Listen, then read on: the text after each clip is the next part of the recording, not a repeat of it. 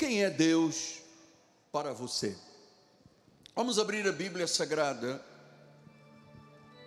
Na primeira carta de Timóteo, Paulo escrevendo a Timóteo, capítulo 6, versículos 13 a 16.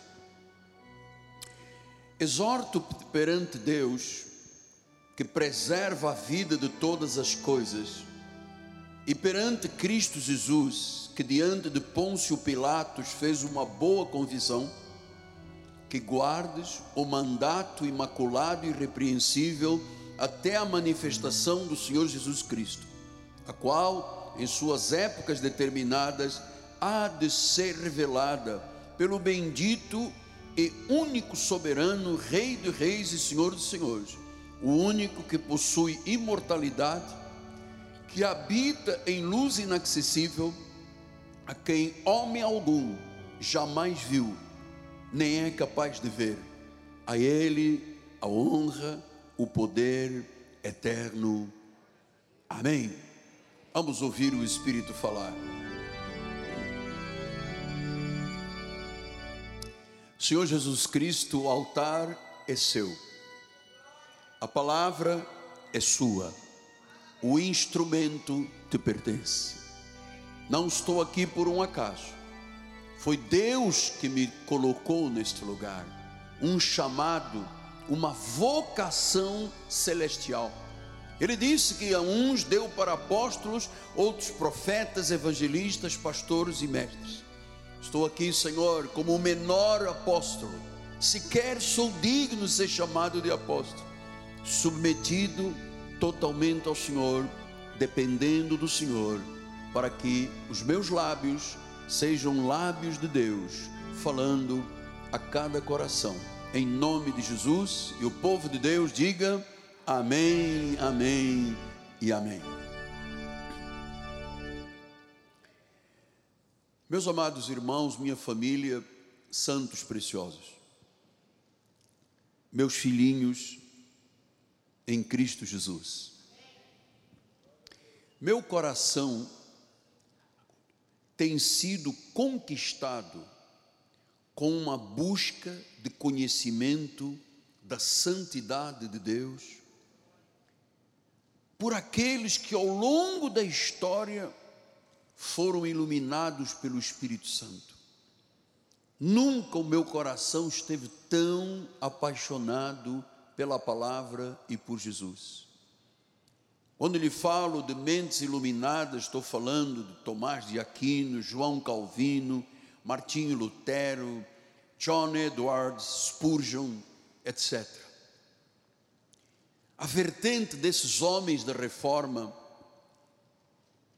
era um profundo sentido da majestade da soberania, da santidade de Deus. Esta era a vertente dos reformistas. Então nós não podemos ter um olhar e uma visão de Deus apenas no horizontal, mas temos que olhar para os céus, contemplar quem verdadeiramente é Deus. Temos que buscar nas sagradas Escrituras as sagradas escrituras, a visão do caráter de Deus. Por isso é que os iluminados da reforma tinham esse, essa vertente profunda, a majestade de Deus, a soberania de Deus, a santidade de Deus. Eu acho, eu creio, que se nós tivermos esse viés também no nosso ministério, nós vamos temê-lo e tremer diante de Deus muito mais, porque nós vamos conhecer quem é Deus na sua essência.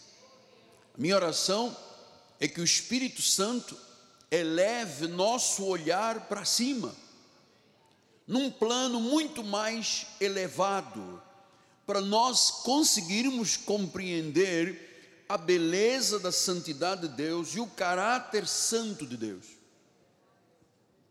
Em 1 de Crônicas 16, 29 diz: Tributai ao Senhor a glória devida ao seu nome, tributai, trazei oferendas, entrai por seus átrios, adorai o Senhor na beleza da sua santidade.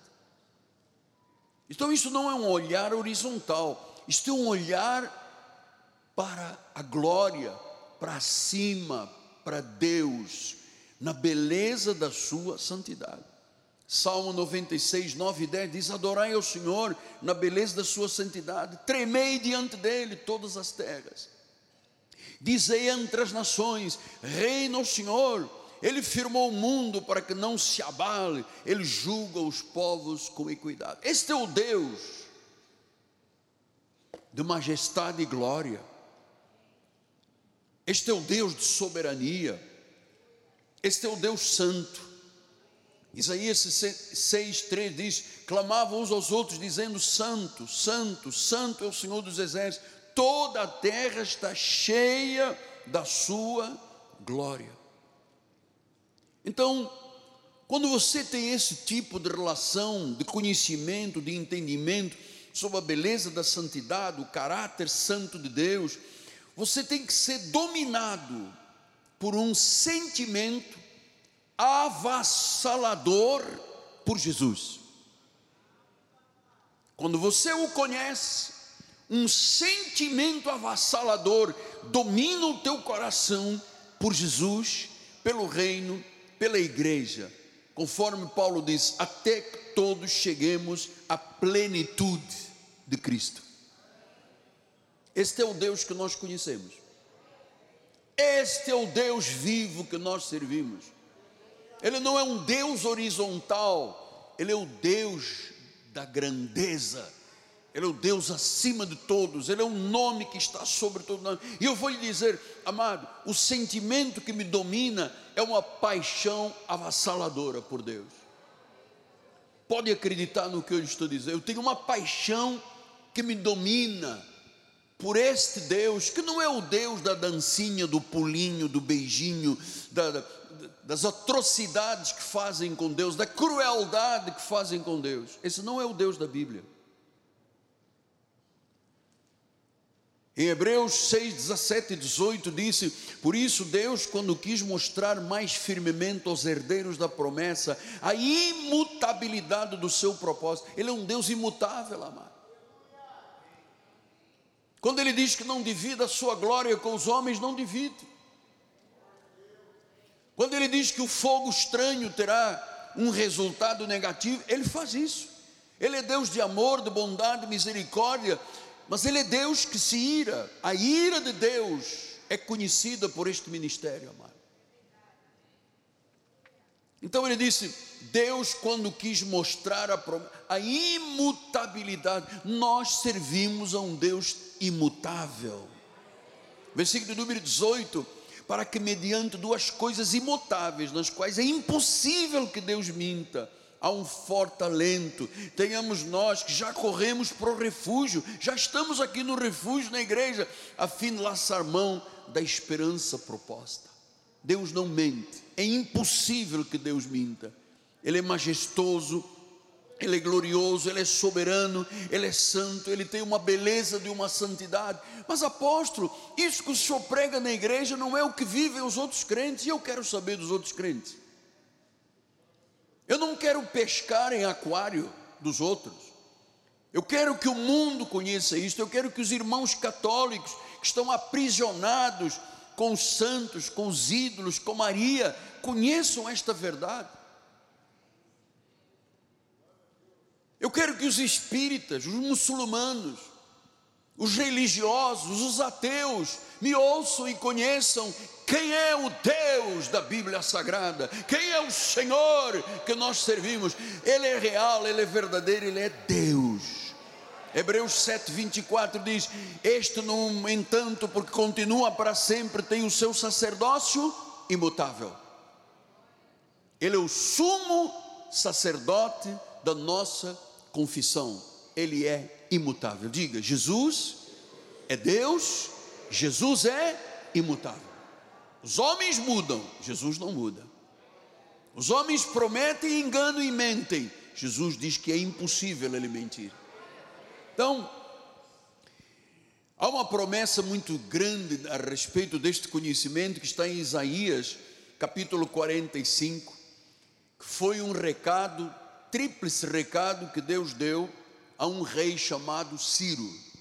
Assim diz o Senhor ao seu ungido a Ciro, a quem tomo pela mão direita, para abater as nações ante a sua face, para distingir os lombos dos reis, para abrir diante deles as portas que não se fecharão. Este é Deus que está falando.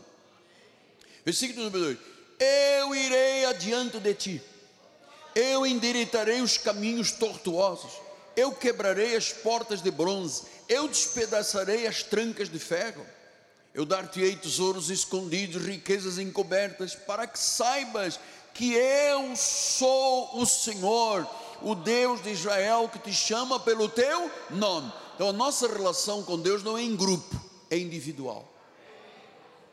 Eu não posso pagar por você, você não pode pagar por mim, a tua salvação não é a minha, a minha não é a tua. Isto é individual. Depois ele diz no versículo número 4: Por amor do meu servo Jacó e de Israel, meu escolhido, eu te chamei pelo teu nome, te pus sobrenome, ainda que não me conheces. Eu sou o Senhor, não há outro. Diga, não há outro. Além de mim, não há Deus. Pastor, mas Buda não é Deus. Mas Confúcio não é Deus. Mas Alá não é Deus. Mas Shirva não é Deus. Eu sou o Senhor e não há outro. Além de mim, além de Jesus, além daquele que é majestoso, além daquele que é glorioso, não há Deus. Eu te cingirei ainda que não me conheces. Versículo 6: para que se saiba até o nascente do sol, até o poente, que além de mim não há outro. Eu sou o Senhor e não há outro. Quantos deuses há mais? Nenhum. Eu sou o Senhor e não há outro. Eu formo a luz, eu crio as trevas, eu faço a paz, eu crio o mal. Eu sou o Senhor, eu faço todas estas coisas. Destilai aos céus das alturas e as nuvens chovam justiças. Abra-se a terra, produza a salvação e juntamente com ele brota a justiça, por eu, o Senhor, as criei. Então, quem é Deus para você? Ele está dizendo: Eu sou o Senhor, não há outro além de mim, não há outro, eu sou. Amados, que texto sagrado eu acabei de ler, que palavra viva eu acabei de ler. Sabe que quando eu me deparo com estas realidades, eu tenho uma sensação de impotência da minha carne, de incapacidade, de inadequação quando eu leio uma palavra dessa cheia de poder, que não volta vazia, que é o Espírito da verdade, que é a luz, eu penso, Deus, eu sou pó.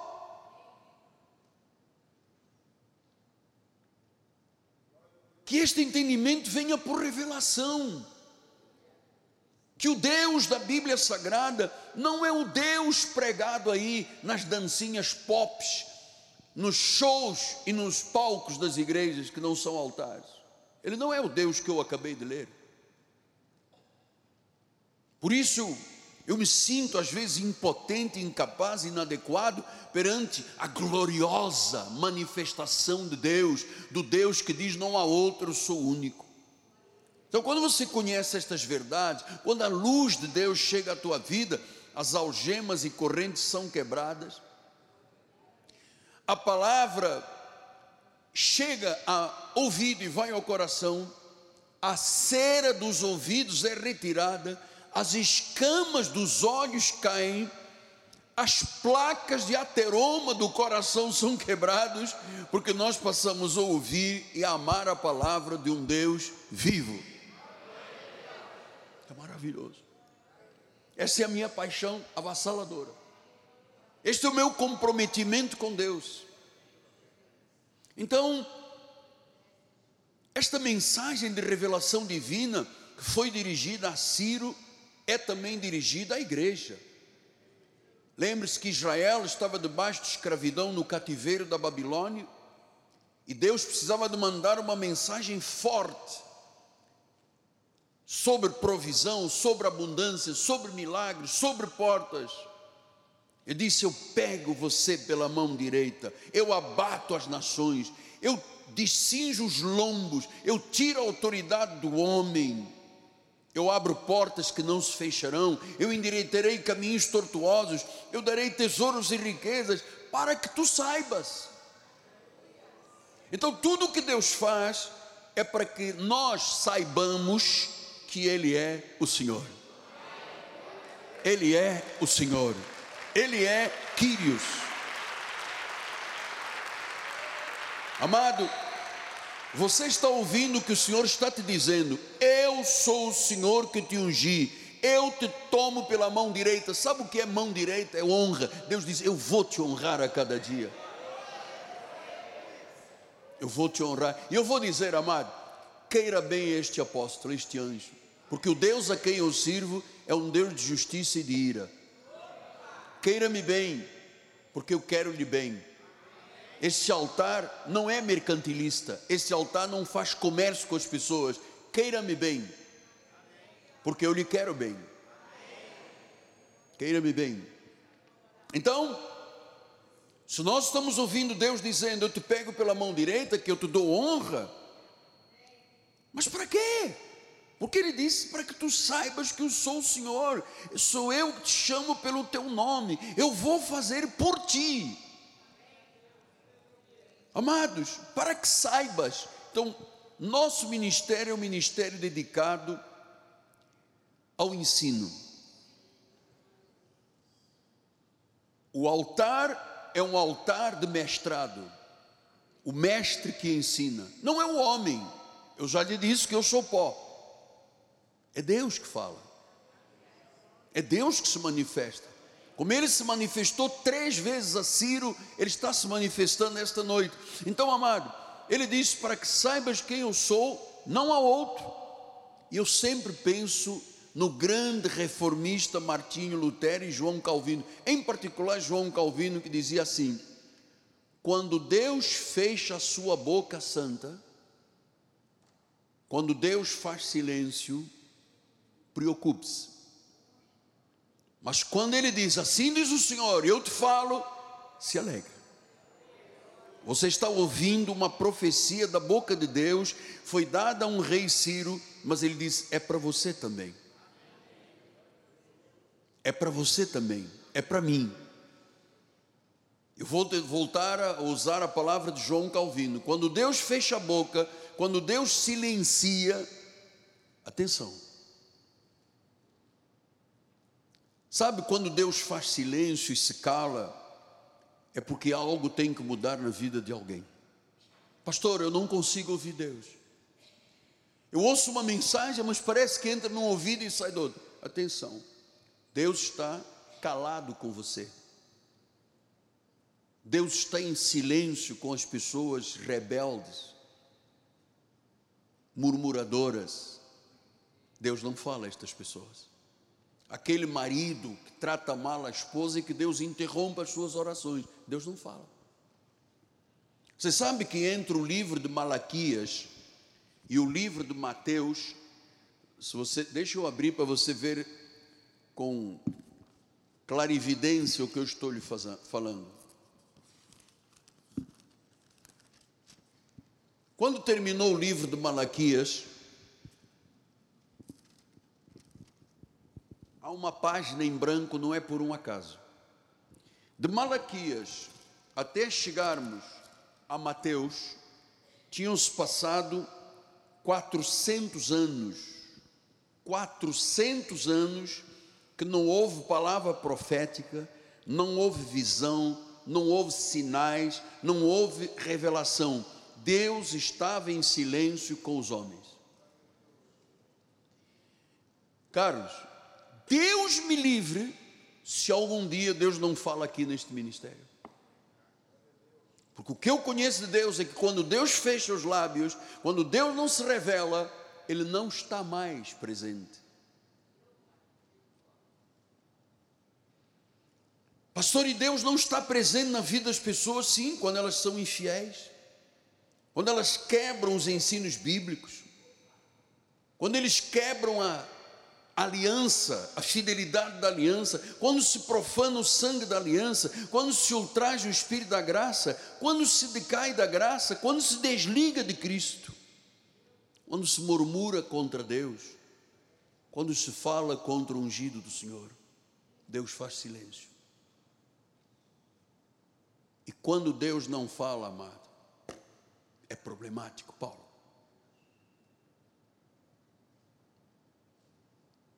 Pastor, quando Deus fez silêncio 400 anos, não havia profetas, não havia sinais, não havia prodígios, não havia maravilhas, porque Deus não estava presente.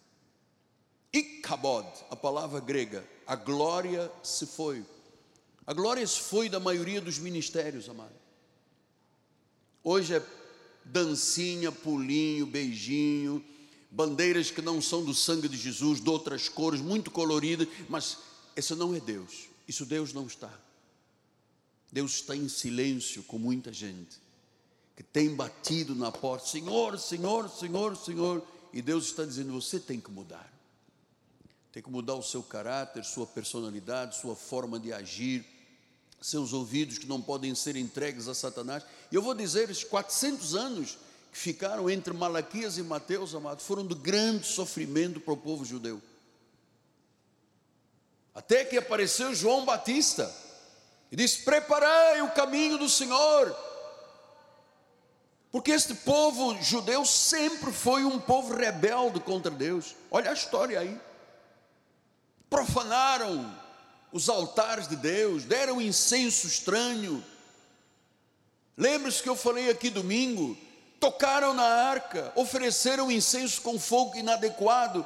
Os filhos de Araão dois filhos dele, Nadab e Abiú, quando ofereceram fogo estranho a Deus, sabe o que, que terminou? Eles não foram para o barra shopping comer churrasco, eles morreram na hora.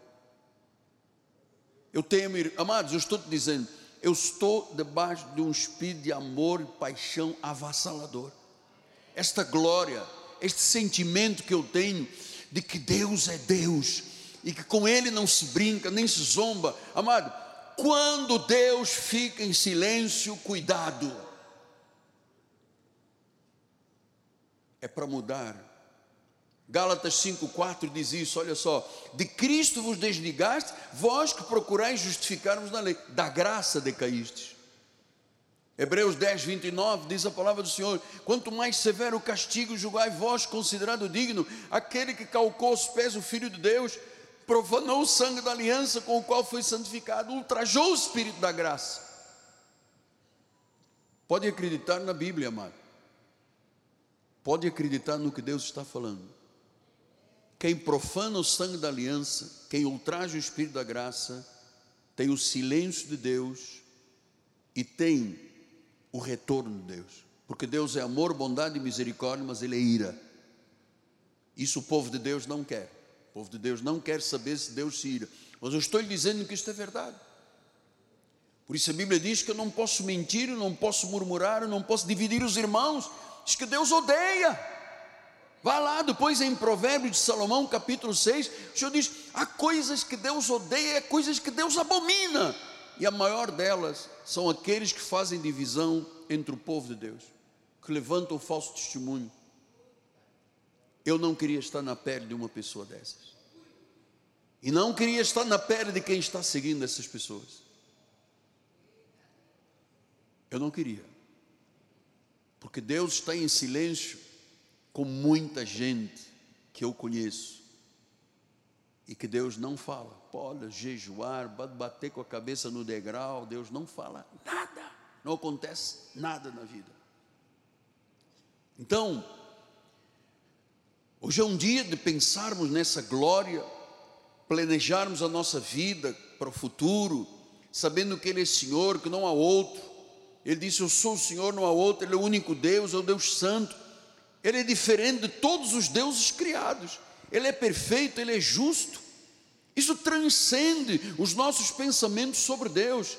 Nós somos humanos, nós somos limitados para atingir esta grandeza de Deus mas ele continua sendo Deus. Ele continua sendo confirmador da palavra. Diz que a palavra de Deus não retorna vazia. E vocês sabem, nós não estávamos no Éden e herdamos a culpa de Adão e Eva.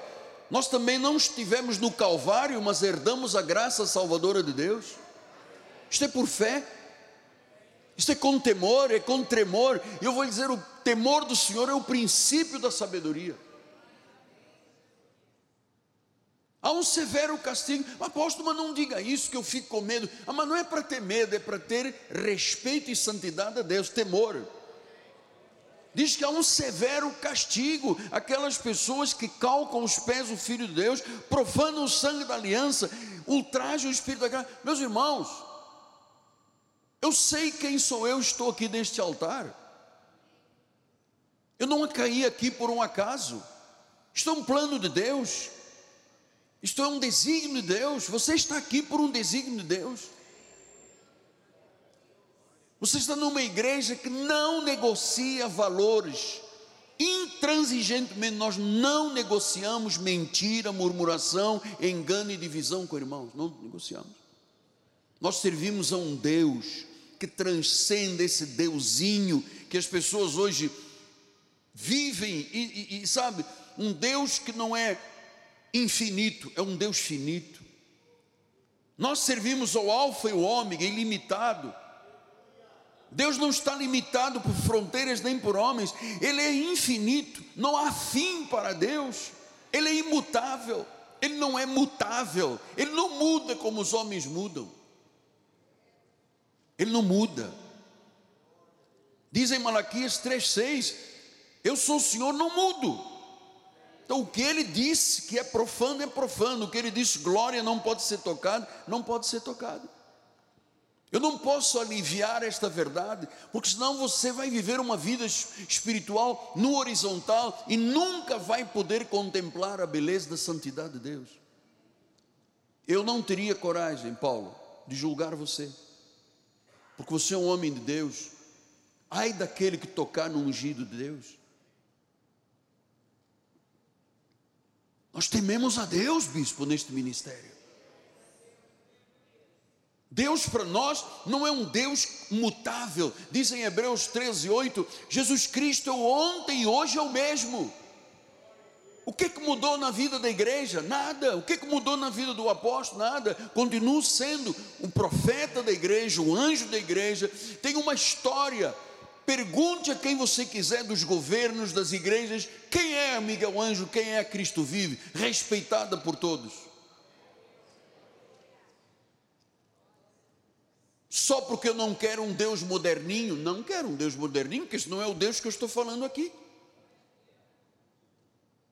Estou falando de um Deus imutável, um Deus que não está sujeito a mudanças ou comportamentos, um Deus que é onisciente, onipresente, onipotente. Nada se compara ao poder de Deus, nada. Ele é onipotente, não há outro, ele é santo. Só ele é eterno, ele tem autoexistência. Ninguém o criou, ele autoexistiu. Só ele tem poder de ser em si mesmo o Senhor, quando ele diz: "Eu sou o Senhor e não há outro". Tudo foi criado por ele e para ele. Tudo foi criado por Ele e para Ele. Ele não foi criado, Ele criou todas as coisas. Ele sempre existiu, nada existiu antes dele. Ele é eterno, Ele é o eu sou, Ele é o soberano. Veja que Ele é capaz de fazer, segundo Pedro, segundo Pedro 3,8. Há uma coisa, amados, que não deveis esquecer: que para o Senhor, para o Senhor, para o Senhor, um dia é como mil anos, mil anos como um dia, amado. Este é o Deus da Bíblia. Este é o Deus da Bíblia. Este é o Deus vivo que nós servimos. Este é o Deus que é pregado aqui na graça do Senhor há 30 e poucos anos. O Deus verdadeiro que é pregado há 45 anos, faz dia 7 de março.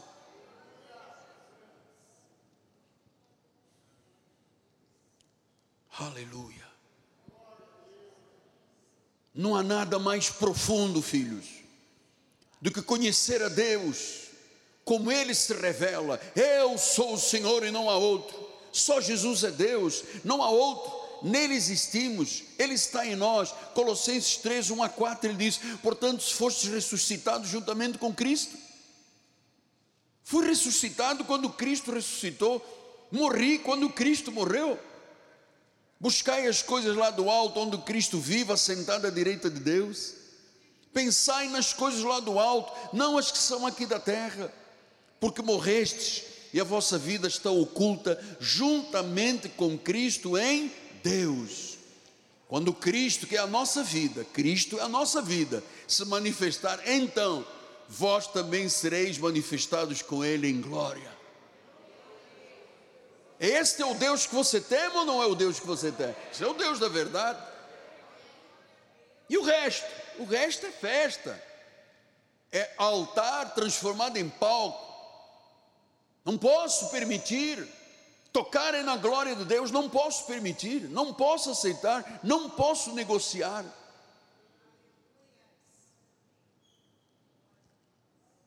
Nada mais profundo que conhecer a Deus. Somos a imagem e a semelhança do Senhor. Amado, tudo o que eu estou pregando é ignorado pela maioria das pessoas evangélicas, salvo os da reforma. Eu vou te dizer, a maior, a maior vergonha para uma igreja é ser pobre espiritual. A pobreza espiritual é a maior vergonha de uma igreja.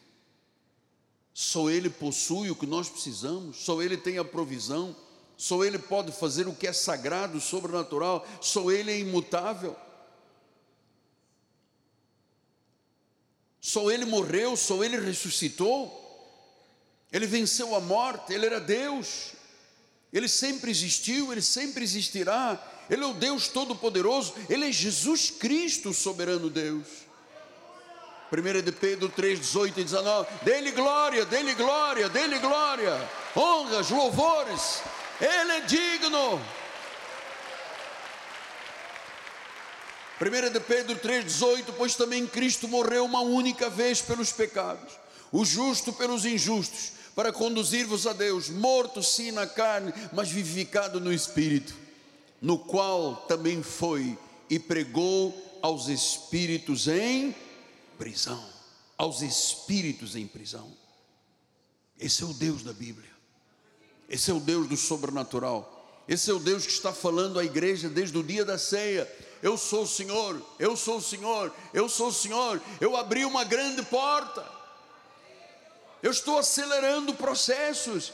Eu peguei vasos quebrados e reconstruí para poder depositar neles chuva copiosa, abundância de bênçãos na vida das pessoas. Eu sou o Senhor e não há outra além de mim. Ele abriu uma porta que ninguém pode fechar. Agora você sabe quem é Deus de verdade, o soberano, o santo, o justo, o imutável, aquele que é sobre todos. Este não é o Deus dos evangélicos. Ele é um Deus santo. O dos evangélicos não é esse. Um Deus que faz tremer e temer. Esse é o Deus da Bíblia. Eu não vou fazer como Deus fez. Que Deus, desde o pecado de Caim ao último pecado da Bíblia, Deus revelou nomes, o pecado e as consequências. Você pensa que Deus ocultou pecados? Ananias e Safira, oh, oh, é gente boa, gente da igreja. Sei lá, Ananias, por quanto você vendeu o terreno? 500. 500? Por que, que você está admitindo que o diabo minta ao Espírito Santo? Tem consequências. Oh, mas Pedro devia ter dito, irmão, pense bem duas vezes. Não. Ele caiu morto. Chegou Safira. Safira, quanto foi o Pix que você mandou? 500, vendemos um terreno por 500, mandamos uma transferência, pusemos no QR Code. Você não vendeu por 500, você vendeu por um milhão. Está vendo aqueles pés ali fora? São do teu marido. Fazer acontecer. Por que, que Deus não ocultou, escondeu isto para não trazer constrangimento à igreja? Com Deus não se brinca, amado. Quando Davi pecou, o homem segundo o coração de Deus, Deus devia, podia ter dito: pô, Davi é meu homem, meu coração, não vou fazer. Ele, de forma aberta, contou todas as fraquezas de Davi, tudo o que ele fez, adulterou, mentiu, mandou matar o marido da, da outra, botou no Urias na fronte de guerra, Deus não ocultou nada. Então, se eu conheço o Deus da Bíblia, quando Samuel foi, Senhor, o povo não me quer mais, eles querem um rei humano. que, que Deus disse? Samuel, eles não estão rejeitando você, estão me rejeitando, vão ter as consequências. As pessoas não têm nada a ver com a carne do Miguel Ângelo, tem a ver com uma instituição sagrada, uma instituição que tem o selo de Deus, a marca de Deus. Pensa que está rejeitando o Miguel Ângelo? Rejeita o Miguel Ângelo. Só, eu só ficaria preocupado se a minha mulher me rejeitasse. Está rejeitando Deus. O Deus que ensinou as pessoas, que iluminou os olhos do coração, que ensinou as regras e o padrão de vida. Eu sei que numa casa não há só vasos de honra, há também de desonra.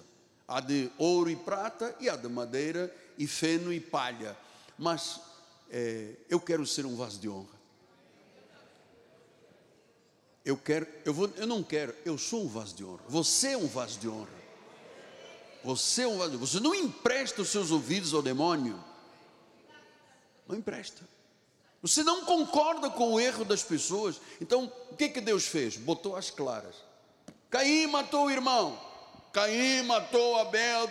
Eu mandei para o deserto mesmo. Amado, não tem jeito. Deus não ocultou o pecado de ninguém.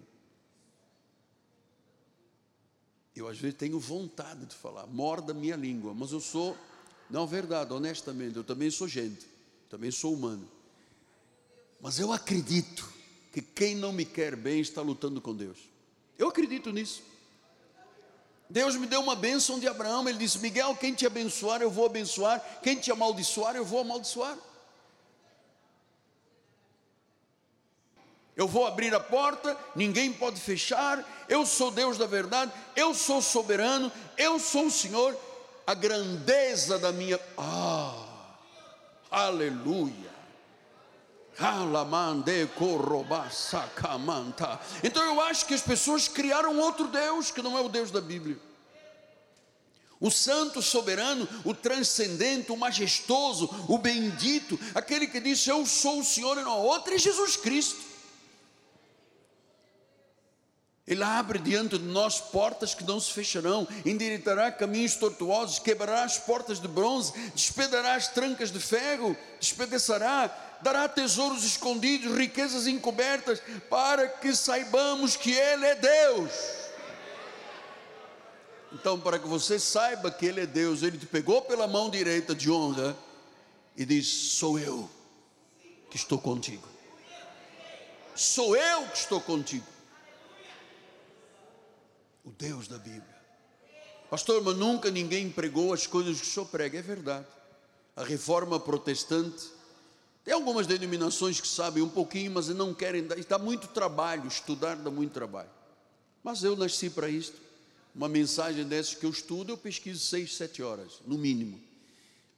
Agora, o que eu sei é que neste lugar não há caminhos tortuosos. Neste lugar há paz neste lugar há um fundamento. Só Cristo é Deus. E é com Ele que nós vamos seguir. Nós temos que fazer a obra continuar, amado. Fazer a obra. Eu peço muito a Deus que esta noite Ele levanta aqui milionários. Para nós podermos dar continuidade à obra de Deus. Eu sei, eu sei que o diabo, esse diabo que fez essa obra aqui, ele gostaria muito de me ouvir dizer: oh, não temos mais rádio, não temos televisão, não temos como pagar. Eu quero que o mundo inteiro saiba que eu sou um reformista e nós vamos aumentar a reforma. Pastor, e se Deus não mandar? Se Deus quer? Esse não é o Deus da Bíblia.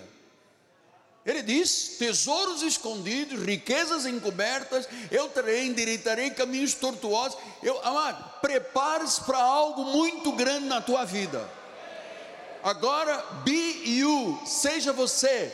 É com você que Deus quer fazer, é com você que Deus vai fazer, é com este ministério que Deus vai fazer. Amado, não haverá oposição que resista a Jesus Cristo. Aquele que tinha poder da morte, a saber, o diabo, foi derrotado. Foi derrotado. foi derrotado. A Ele é a glória. Eu sou o Senhor e não há outro. Vamos terminar dizendo: Eu sou o Senhor e não há outro. Diga uma vez mais: Eu sou o Senhor e não há outro. Jesus Cristo, o nosso Senhor, o nosso Salvador. É este que nós servimos, é neste que nós cremos. E a Ele a glória. A Ele a glória. Apóstolo, o senhor é osso duro? Sou.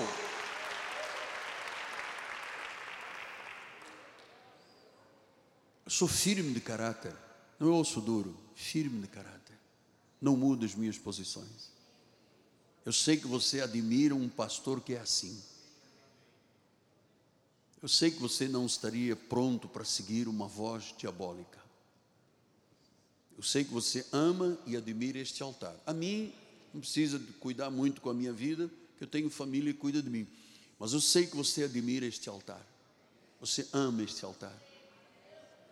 Eu ontem, para terminar, ontem almocei com um senhor, um comandante da Marinha, que chegou ao top, ao Estado-Maior da Marinha, entrou no nosso ministério, não era nada, e me chamou ontem para almoçar. Fui almoçar num hotel lindo na Praia da Barra um almoço que durou cinco horas. Este senhor chorou várias vezes, falou em línguas, é ovelha nossa, só que ele vive agora em outro estado. Ele disse: Eu cheguei onde cheguei, sou o que sou e tenho o que tenho por Deus através da sua vida. Tive cinco horas ouvindo ele, falava em línguas, chorava, glorificava, exaltava. Ele dizia: Foi você, Miguel Anjo, que me fez ser quem eu sou. Isso é o que é o fruto do meu trabalho. É isso que me faz dormir em paz e sossegado, porque eu lhe falo a verdade, você é firme e forte. Vamos continuar. É Deus que nos leva pela mão direita, em nome de Jesus. Amém? Vamos ficar de pé, vou pedir a nossa bispa nacional. Vamos lá, vamos lá, aplauda mais uma vez a Ele, é para Ele. A bênção final. Glória a Deus. Estenda suas mãos para o altar.